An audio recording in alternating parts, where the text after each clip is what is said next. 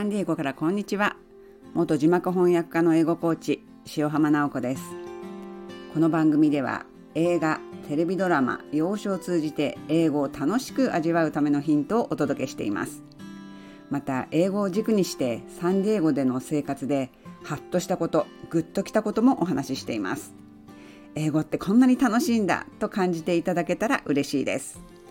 今回ご紹介するのは Amazon のミニシリーズ Daisy Jones and the Six 日本語のタイトルは Daisy Jones and the Six がマジで最高だった頃。めちゃくちゃ長いタイトルですよね。1970年代世界の頂点に立っていたロックバンド Daisy Jones and the Six は人気絶頂の時に突然解散を発表しました。それから数十年経った今バンドメンバーがそれぞれ解散の真相を明かすという物語。1話60分全部で10話です。もうちょっと詳しいあらすじをお話ししますね。舞台は1970年。バンドの2人のボーカルデイジー・ジョーンズとビリー・ダンを中心に物語は展開します。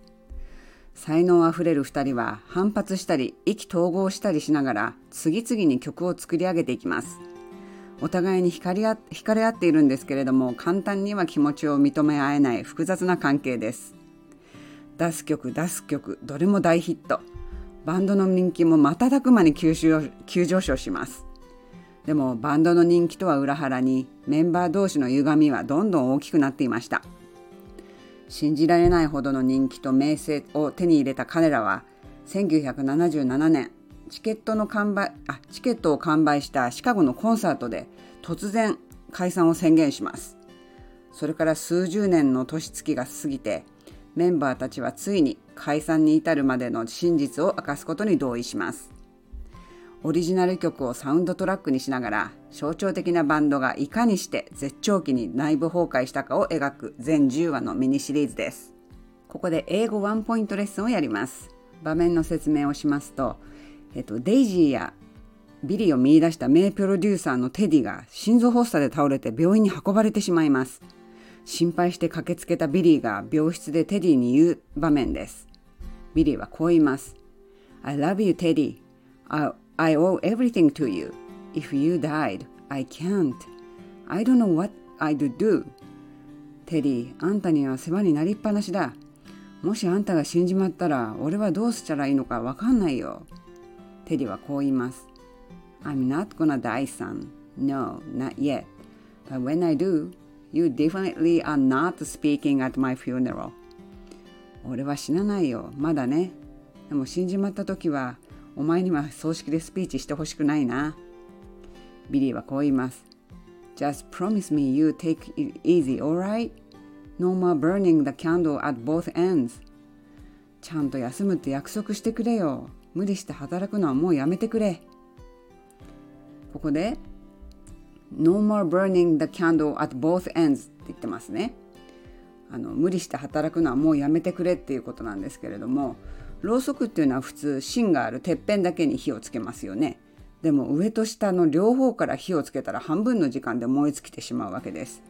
だからもうこれは無理をするとか朝から晩まで必死に働くという意味があるフレーズなんですね。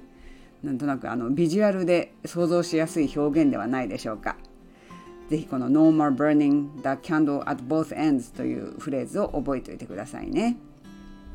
これあの架空のバンドの話なんですけれどもすっごくリアルなんですね。1970年代の音楽シーンの雰囲気が画面からすごく伝わってきます。このデイジー役のライリー・キーオはエルブス・プレスリーの孫娘なんですよ。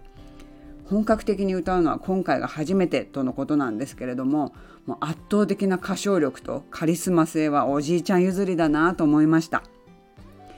でビリー役のサム・クラフリンも歌ったことはないのにこの役を演じるためにその歌を練習してこんなに上手くなっちゃったっていやはやもう俳優ってのは才能の塊だなって改めて脱帽でした。彼がそのインタビューを受ける場面の表情とか髪型がすごく素敵なんですよね。若い頃は癖っ気でななんていうのパーマみたいな頭なんですけど昔を振り返る時の彼は髪がストレートになっててちょっと落ち着いた雰囲気で私はそれがすごく似合ってるなと思いました。この音楽ものドラあのね音楽ものは酒とドラッグに溺れる溺れる話ばかりというかそれが多くて敬遠してたんですけれどもこのこのドラマにも確かに酒とドラッグは出てくるんですね。女とセックスとかね。でもそれだけじゃないんです。その家族愛とか友情とか目標に向かって突き進む情熱とかその見る人の心を掴んで離さない魅力がたっぷり詰まっているのであのぜひ見てほしいなと思います。このドラマには原作本があってこの原作者のテイラー・ジェンキンス・リードのインタビュー記事が非常に面白かったのでリンクを貼っておきますね。これあの日本語で読めるのでぜひ読んでみてください。今回の放送はいかがでしたか？楽しんでいただけましたでしょうか？コメント大歓迎。フォローもどうぞよろしくお願いします。最後まで聞いてくださってありがとうございました。Have a wonderful day!